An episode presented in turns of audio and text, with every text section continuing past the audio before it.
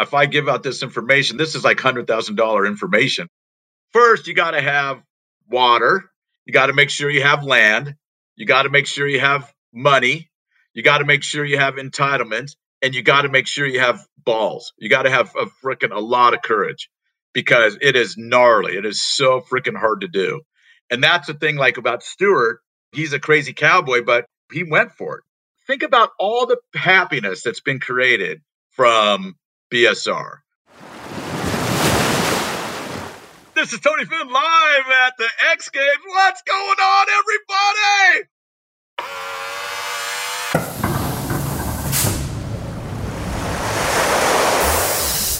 Caught my first tube this morning, sir. sir, sir, sir Welcome to Beyond the Ocean, the podcast exploring surf parks and the impact of technology on the future of surfing.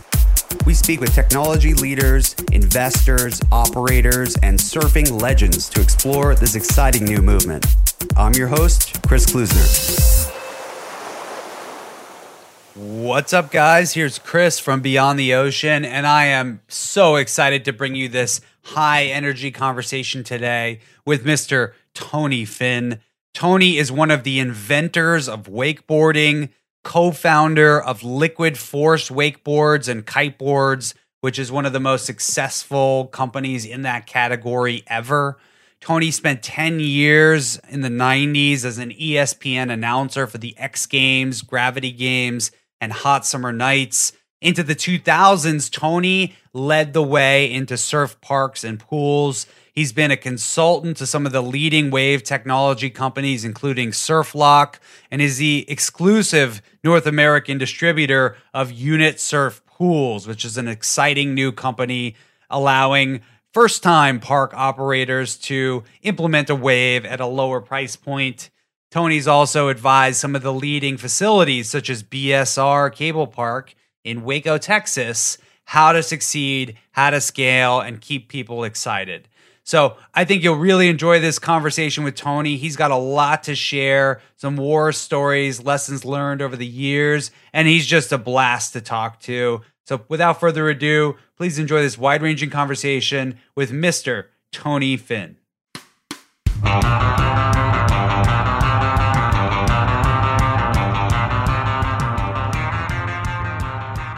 Tony, thanks for coming on the show. Really appreciate you taking the time.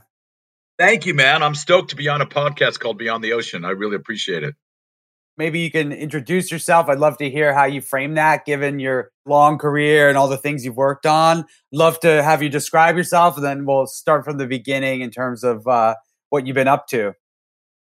From a career that I started when I was like 20 something, I was going to college at San Diego State University, and I was a really, really horrific student. You know, I very rarely went to class. I just wanted to surf and, and party all the time. But I also water skied.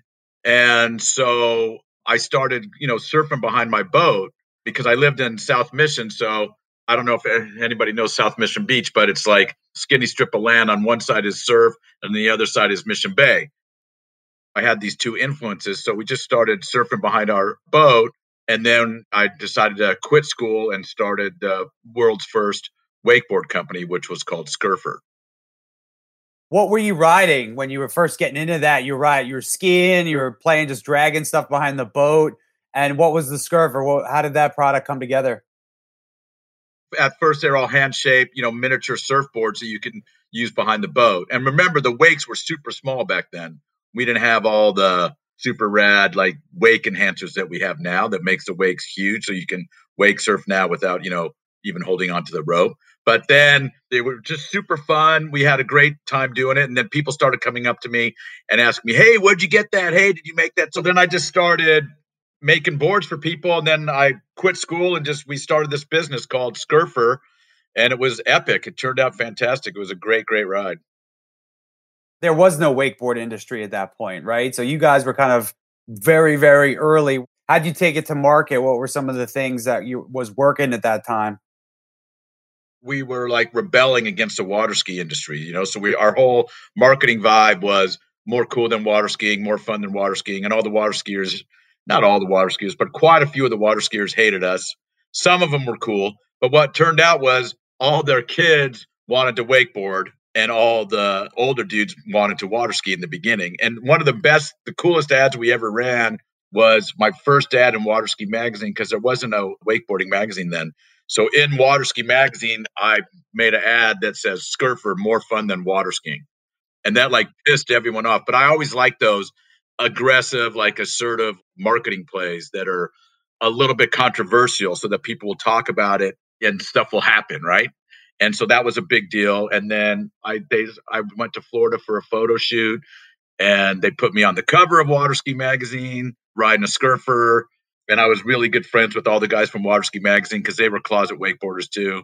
We just started making it happen. You did that with Scurfer for uh, looks like five years or so, and then uh, you started your second company. What was the story there with Wake Tech? That was super fun too. So that was me and Jimmy Redmon. I was uh, okay at shaping boards, but like my this dude I met, Jimmy Redmon, was like way better at at shaping boards and designing wakeboards than I was. And so he had his own company called Redline Designs, but then me and him teamed up to form Wake Tech. And we also had this guy named Chris Durham that used to be the vice president of Kidder Water Skis. And we, us three, got together and we started Wake Tech. Really amazing revolution that happened at that company is the Flight 69, which was the first ever twin tip board. That board was insane. It sold so well and it was so fun. It really changed the whole sport because before that, all the boards were like pointy and this was a true twin tip. And so you can like go switch, you can, you know, do 540s easier and you can land tricks blind and all that kind of stuff. I'm a kiter as well as a surfer, so I'm all I know all about like twin tip, like two directions versus more like a surfboard is one direction, so you have to ride it, kind of switch or, or uh, change your stance. What was going on in kiting at that time? Kiting was just kind of coming together as well because this all led into Liquid Force, and it sounds like you know you work with those guys. Yeah, so Wake Tech didn't work out for various reasons, and then me and Jimmy started Liquid Force together, and we got some investors because we didn't have any money because we're just dumb surfers. And then we got some investors and we cranked. And I do want to thank my first investor, Tony Glyden. He was awesome. He trusted us, and uh, we just started selling a whole bunch of boards. So me and Jimmy, we already knew what we were doing at that point, you know, because it was both of our third companies, and so we had made quite a few mistakes. We had a great time, and we did a lot of good things, but we did a lot of bad things. Mostly not bad things, but mistakes were made on the finance side. It's hard on financing to really understand it until you actually do it you never realize how much money you actually need. You always need like three to four times as much as you think you're going to need because even if you're selling a lot of stuff and growing, it just consumes cash. And that's the problem that a lot of people don't realize. When we got to Liquid Force, we were properly financed and we introduced the boards and they started selling like crazy. Because by that time, too, me and Jimmy had relationships with every single water sports retailer all around the country and internationally too, because I was traveling internationally all the time promoting wakeboarding. So Liquid Force just freaking exploded. It was my first kiteboard, Liquid Force, and it was sick. Thank you, brother. Did you have a pickle fork or the pickle fork was the first ones we did? Do you remember that one? Those were so trippy. No, I don't. I'll, I'll check it out though. I gotta up my quiver Lou Wainman and Elliot Leboe like were like all into this. Was our first riders. They were hardcore into these pickle forks. So that was the first ones that we made, and we had Jimmy Lewis hand shaped them for us. I imagine the financing. You said it was challenge with scaling, so you went from hand shaping to mass production, and I'm sure that was a big deal. How'd you approach that, balancing like the difference between hand shaping and like your roots and surfing and like you know what you want and you valued that and that was a big part of what made you successful to like holy hell we got to make a couple million of these. How'd you approach that? Yeah that's a good question. It's tough to do. So with scurfer the boards were rotationally molded so there was definitely some performance gaps between a hand shaped board and scurfer production models but they were 33% of the price. That was definitely something that we want to improve on. And by the time we got to Liquid Force, we were making the boards very, very similar to how you make a snowboard. We were, you know, compression molding them under heat and pressure. We had everything dialed in so we could make them actually better than a hand shape board.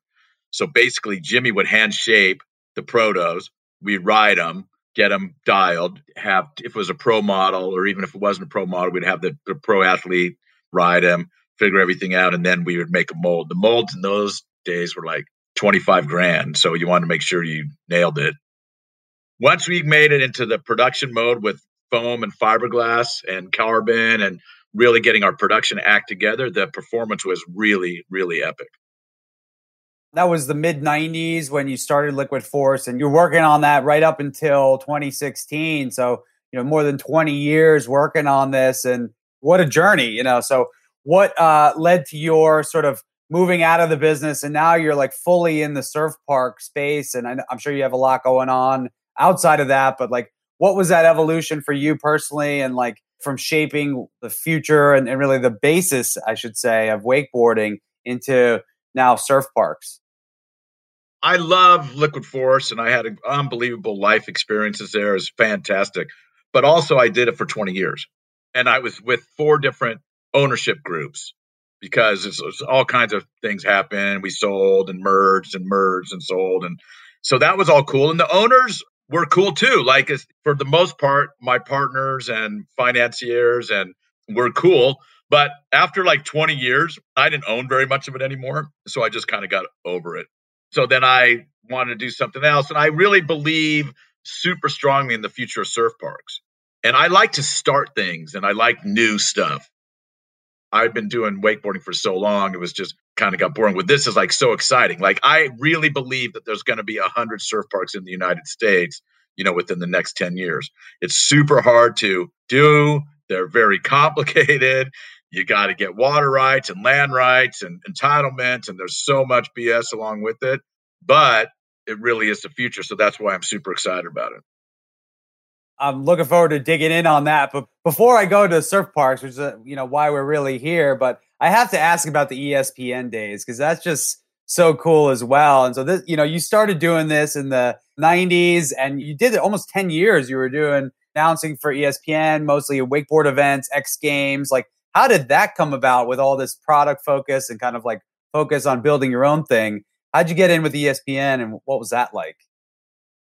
Yeah, I don't remember how I started, but I mean, I think I was uh, doing some live announcements at some wakeboarding event, and then there was a TV guy there, and he was like, "Hey, do you want to be on TV? We'll pay you uh, 250 bucks." All right, and that's kind of how I think it started. I was a pretty good wakeboarder, but I wasn't like a pro wakeboarder. I mean, I'm a pretty good athlete, but I'm not like an exceptional athlete, you know. So I wanted to maybe be a pro wakeboarder, but I wasn't good enough, and also I had my own company.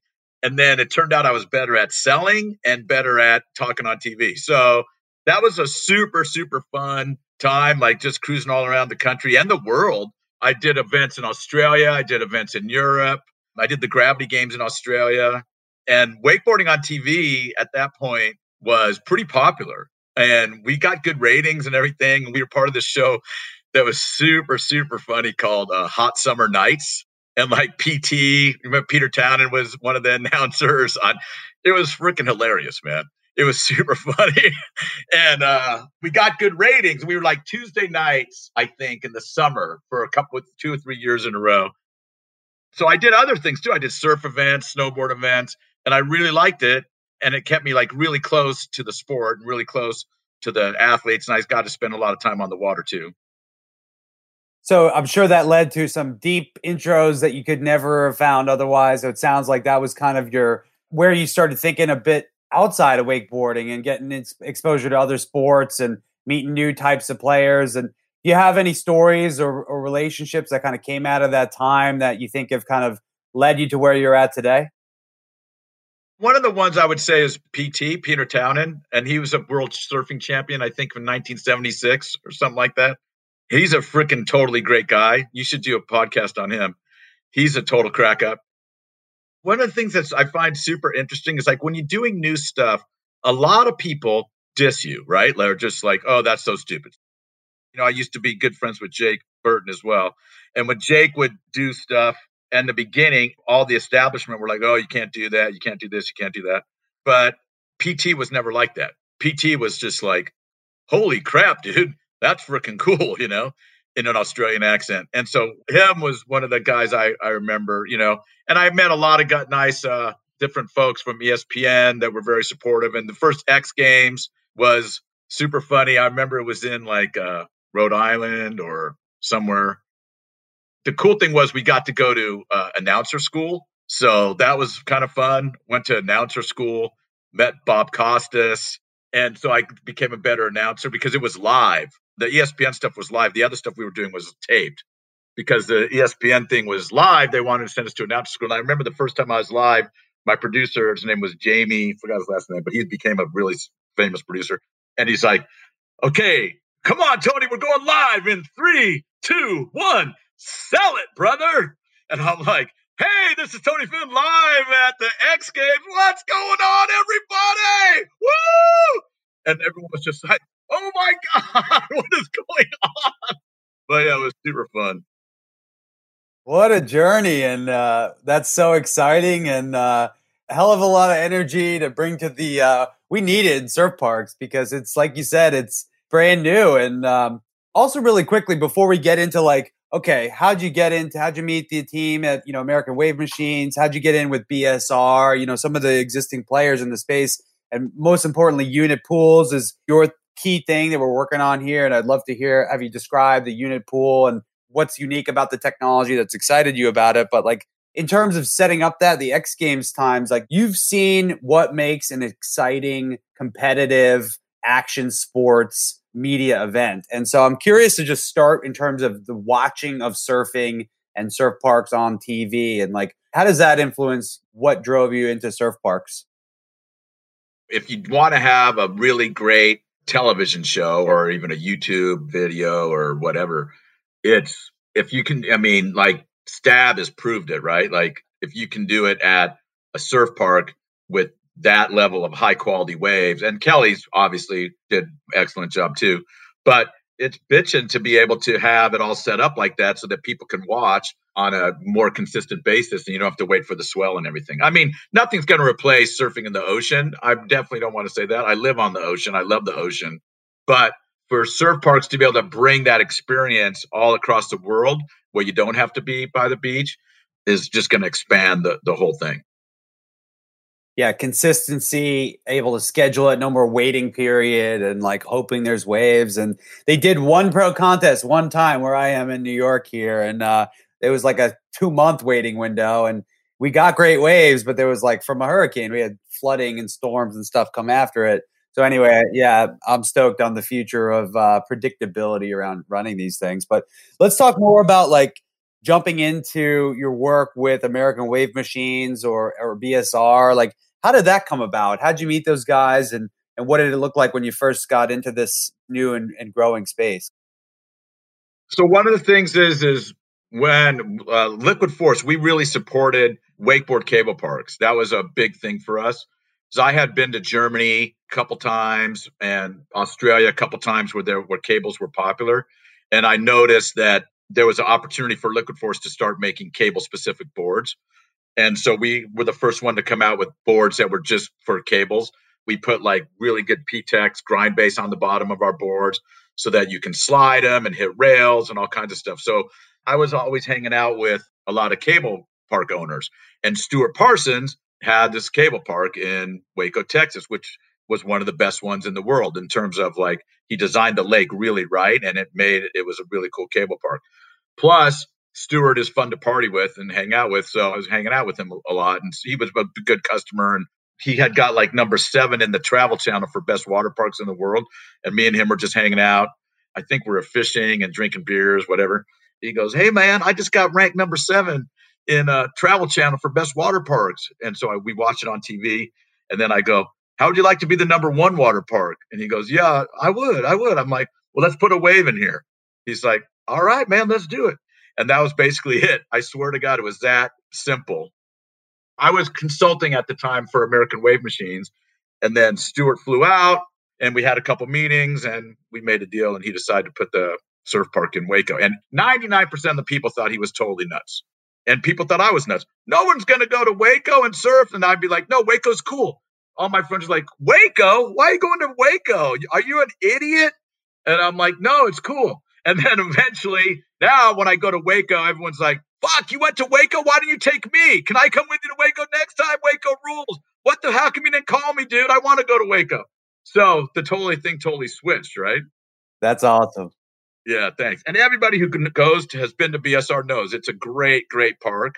It's a fantastic vibe, and the waves are super fun, and you could do all kinds of stuff on them. I mean, it's insane.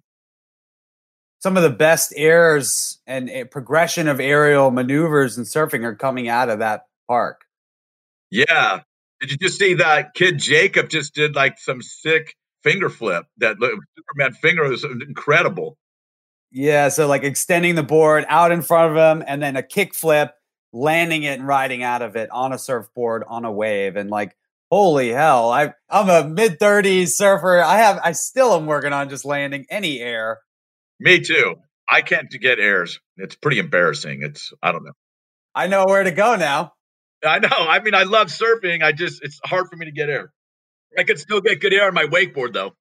I had to get a kite for me. Are you still working with the BSR guys? How's that look? Yeah, I'm still doing a lot with uh, Stuart at BSR. There's a lot of incredible stuff happening there, and it's a really, really fun time there. I mean, it's been just packed all summer. You're working in addition to American Wave Machines. Are you you working with a couple other wave tech companies as well, right? Yeah, yeah. I don't do anything with American Wave Machines anymore, but my main main focus right now is Unit I'm the official distributor of Unit Waves in North America. And so my friend who I met from wakeboarding, his name is uh, Hannes, he invented this unit wave, which is super duper fun. It's a standing wave and it allows a water park owner to get into the surf business for under $2 million.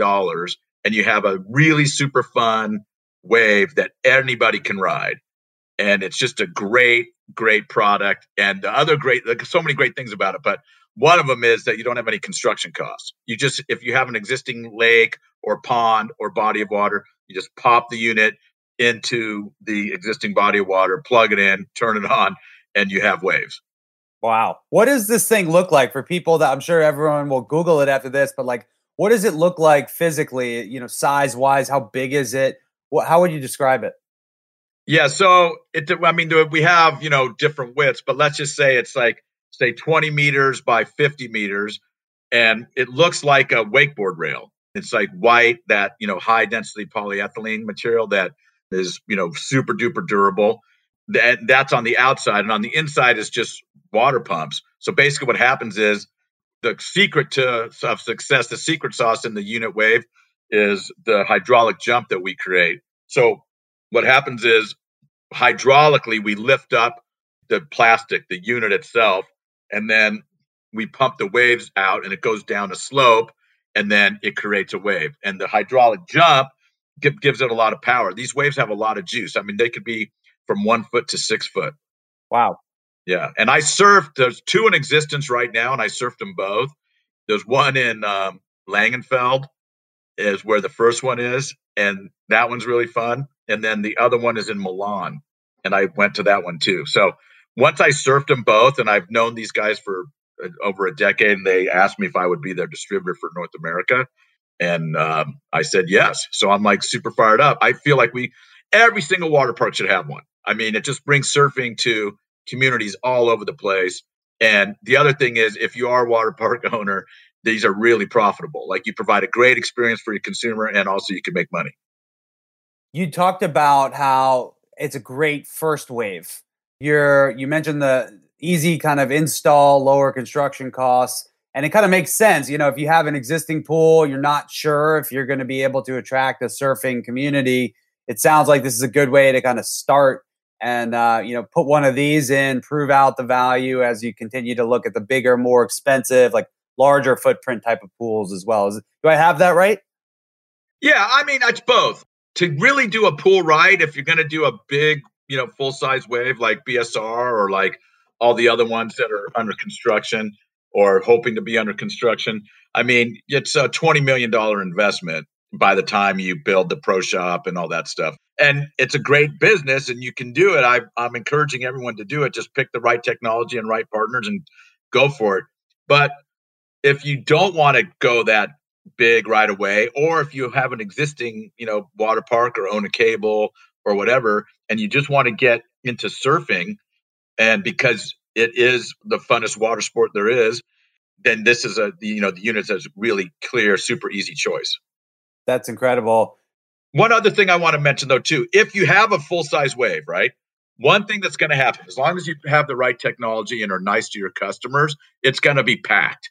And so, in order to kind of alleviate some of that congestion on your on your wave, which is probably going to be mostly you know experts, you can teach people how to surf on the on the unit wave and it's just it feels like wake surfing it really feels like wake surfing so it's super easy so it's a good place for beginners but also the unit wave is super fun for pros too because you go back and forth. I hope people can look at some of the videos. But yeah you go back and forth and you could do all kinds of crazy tricks on on it too. It's really really fun for all levels but it really helps out beginners a lot.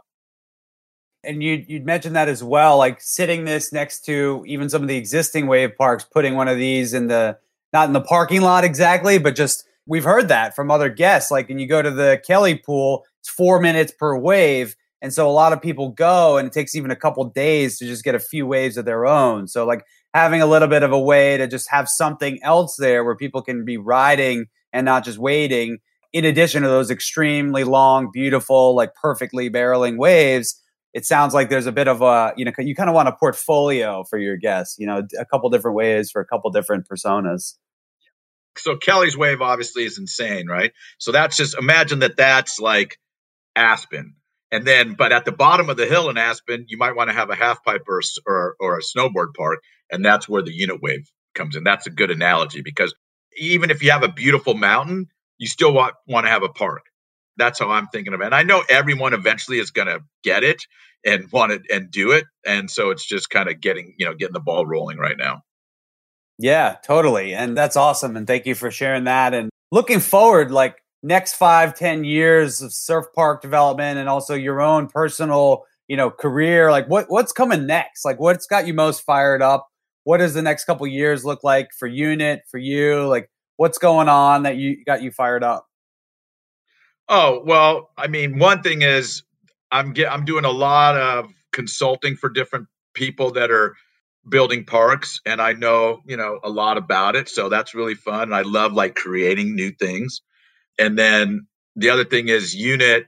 I know is going to be huge, and we're just going to bring. It's just sort of like you know how I felt super excited when I first started like Scurfer and Liquid Force and announcing for ESPN, where I just have this real big excitement about, hey, you know, what's going to happen, right? And I, I, I don't know, I have something about my crazy personality with ADD, and I can see the future, right? So I know, like when I started uh, Scurfer and Liquid Force, you know, I knew at some point I was going to be able to sell 100,000 wakeboards a year. I don't know when it was going to be, but I just kept on promoting and promoting, and eventually we sold that many. And the same thing here with Unit. Like I know it's going to be a great product, and I could just see people from everywhere in the world are going to learn how to surf, which I think is going to be great. That's incredible. And I think you made the analogy of the uh, Munich wave, that river wave there. Do you think that's a good comparison for people to kind of take a look at? Or is there like another wave or experience you think could be a better uh, analogy? The Munich wave, the Eisbach, is cool because the guy who founded Unit used to surf there when he was growing up. Oh, no kidding. And so that was his inspiration. And I always think it's cool to be able to take your inspiration from nature. And that wave is really cool. And I've been there before. And it's kind of developed like a mini surf scene in Munich. Right in their Central Park there, like right in the middle. I, I went there once and that was my first exposure. Like paid some guy 10 euro and like grabbed his board and just like went for it. And uh, but it's right in the middle of the city and it's natural. It's so crazy. I know it's cool, right? And and so I think those natural ones are really are really great. I mean, Waimea falls when it rains, like that's a super sick one. I think Job even put it in a in one of his videos once. Yeah, Jamie O'Brien. Yeah, I've seen those where he's surfing, like, and you could see it's draining out into the ocean, but he creates that standing wave, and it gets big. Yeah, that one's gnarly. Yeah, yeah. big, and and so and that's the that's the thing. That's what's so cool. It's like they're real waves, but they're just standing waves, you know? That's exciting. So you're going to be doing more consulting stuff, helping people because it's it's still an early industry and like it sounds like a lot of these projects there's so much complexity that goes into it. Maybe we can talk a little bit about some of those higher level kind of playbooks like when you're coming in and helping some of these early projects like what's the kind of stuff that you're helping them to think about that they maybe aren't thinking about in the right way or or where do you come in and kind of really start to uh, sink your teeth in and what, what kind of stage a project well, Chris, you know, if I give out this information, this is like hundred thousand dollar information. I'm going to save your your listeners like millions of dollars right now. Perfect. But just give them my phone number. but but what it is is first you got to have water. Got to make sure you have water. You got to make sure you have land. You got to make sure you have money. You got to make sure you have entitlements and you got to make sure you have balls. You got to have a freaking a lot of courage because it is gnarly. It is so freaking hard to do. And that's the thing like about Stuart, he's a crazy cowboy, but he went for it. Think about all the happiness that's been created from BSR. I mean, every single time I go there, people are learning how to surf, getting barreled, doing crazy air tricks. I mean, my son, he works there this summer as a surf instructor. He's been super stoked because the waves in San Diego totally sucked this year. But my son uh, has been getting like great waves every day and teaching people how to surf in Texas. And there's some of the instructors there. This one dude, Otis, he gets about 15 to 20 barrels a day on a Wavestorm. I bet you, Chris, you should do some research. I bet you he's we should sign him up for Guinness Book of World Records. So he got the most barrels out of anyone ever because he gets so many shacks like every day. Wow. So it's like, you know, there's so much happiness being created there. And that's just like a really great feeling, you know? Totally. On the comment on the courage side, why is it so hard? Is it because it's it's probably a combination, like it's a new industry, there's a lot of regulation, but like from your perspective, like what makes it so hard to get one of these things built from your perspective? It's just so new, right? So, like, there's 15,000 golf courses in the United States. I think the country would be fine if we, say, had 10,000 golf courses. You know, I don't think we need 15,000, but like, I would just imagine when the first one started to get built, you know, people didn't know what they were doing. I mean, there's so many variables. It's just a weird animal, right? And it's like hard to, I mean, I know a lot more details. Of course. But it's basically just like you got to pick the technology. People are afraid to pick the technology because they don't know. They, they might not surf. They don't understand that. Then it's expensive. I mean, then when you get it open, you have to market it correctly. You got to worry about safety, all this other stuff. There's, there's just a lot of issues, and there's no formula yet, right? There's no checklist that okay, this has worked for 50 people, so I could do the same thing. So you have to be a pioneer. You have to be Lewis and Clark. You have to be able to go out there and forge your own path.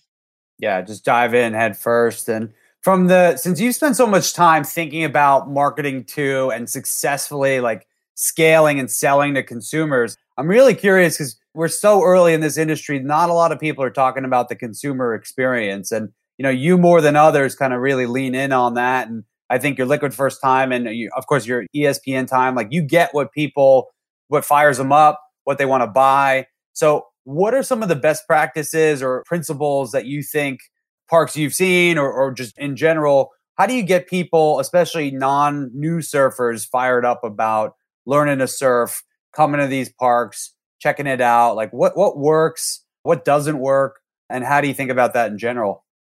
I think it's that if you ask kids or young adults or anybody like what one of their aspirations to be do is a lot of them say surfing because it is the best water sport. It's just you know there's so much to it. It's just a it's a fantastic sport. It's a to me it's a king of all board sports. I like to skateboard and wakeboard and wake surf and snowboard too. So i think the aspiration is already there. But from a consumer experience standpoint i mean the main thing is like just be nice to people, right? Like respect them and show them how much fun they could have and learn how to surf. Like a BSR, I mean, there's a lot of people that come every single weekend. You know, they'll they drive from Dallas or from Austin every single weekend, bring their families and surf. It's just like going down to Cardiff or, you know, and camping out at Cardiff or Pipes or any of these beaches near me, Sano, whatever when I'm there, it's super funny because sometimes I look out onto the beach and I'm like, am I in Cardiff right now?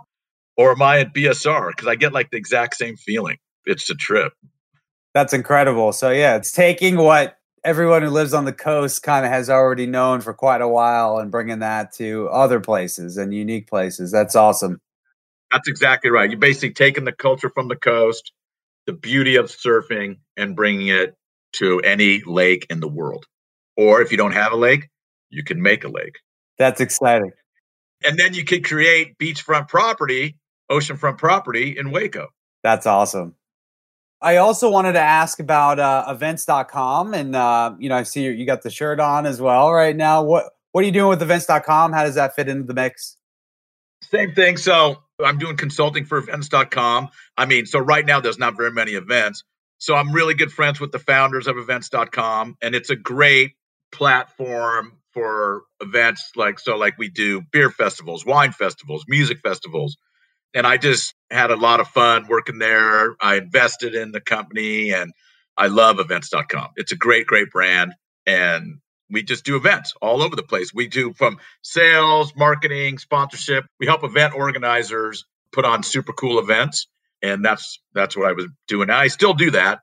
Right now I'm doing mostly virtual events because there are no events. But like I just did this super cool event. Me and Bill Walton, who's a super great guy, he's a famous basketball player. Me and him have been friends for a long time. And when COVID started, he was in Vegas because he was getting ready for the Pac 12 NCAA championships. And I was in San Diego and we just happened to talk on the phone. And he was like, This sucks, man. And I was like, Yeah, this totally sucks. And then we go, Well, we're men of action. We got to do something. We can't just like do nothing. So we decided to do start this uh, nonprofit called Bike for Humanity. And basically, what it is is you just ride your bikes wherever you are in the world. You're, you know, socially distanced, but you're spiritually together with us. And you could ride for free. You just ride your bike, and if you want, you just register and ride for free. Or if you want to donate, you could donate, and then we give money to like free bikes for kids. So we're got enough money this last time where we're going to give a thousand free bikes to kids that can't afford bikes. So all kinds of stuff like that. It's really cool. Wow, that's an awesome story there. And that's so cool. And what an impact already. Like, get some fresh air, get out of the house. Like, I think that's a really important thing. There's about a thousand happy kids and probably 20,000 happy parents uh, as a result of that as well. Exactly. Exactly. So, Chris, next time you got to make sure we're going to do another Bike for Humanity ride in October. And I expect for you to sign up. One of the, uh, John Love from Surf Park Central's participated in the last one. Cool. Yeah, I'm, I'm, in. Does uh does the Peloton count, or do I, I have to get on there? Oh yeah, you can Peloton. You can Peloton, but I'd rather have you be outside. But Peloton is cool too. Perfect. Yeah, that sounds good. In in either case, and uh, thanks so much for doing this, Tony. Really appreciate it. And this is always so fun to catch up and hear more your your story and bring some positive vibes to the industry here and just kind of help raise all ships like the high tide raises all ships. It really feels like that's what motivates you and just kind of making fun experiences, keeping people happy. Anything else you want to talk about or share with the audience? Anything else you want to mention to them, or what's the best way for them to learn more about uh, about Unit?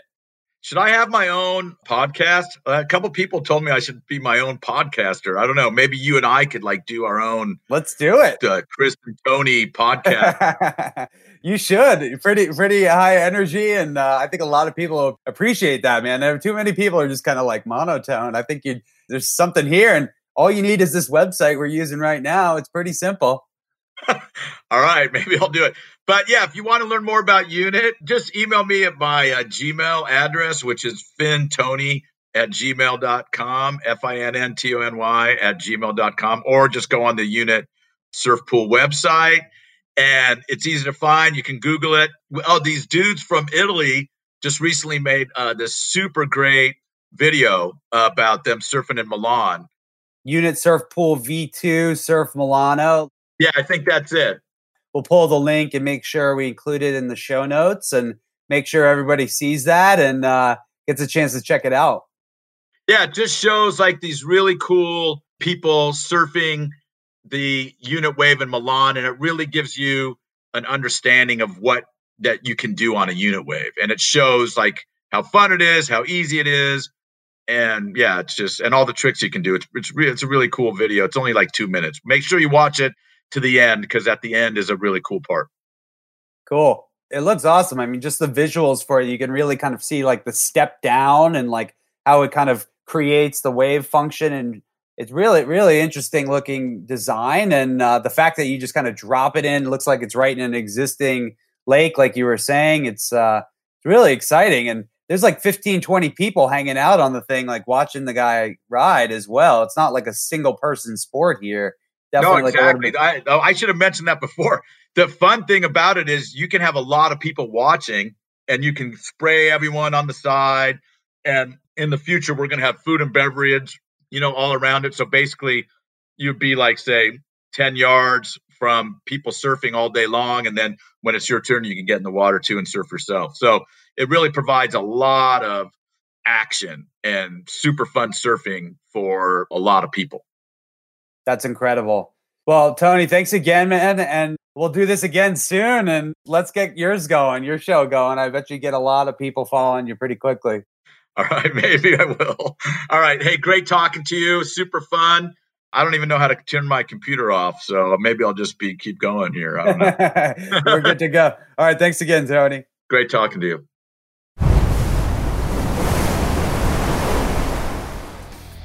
This show is powered by surfparkcentral.com, which is the leading platform for connecting surf park operators and developers with wave technology companies, suppliers, and investors.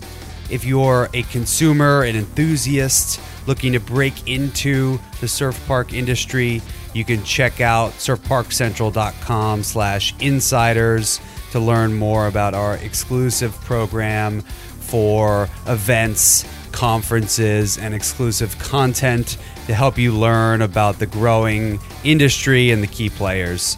Check it out surfparkcentral.com.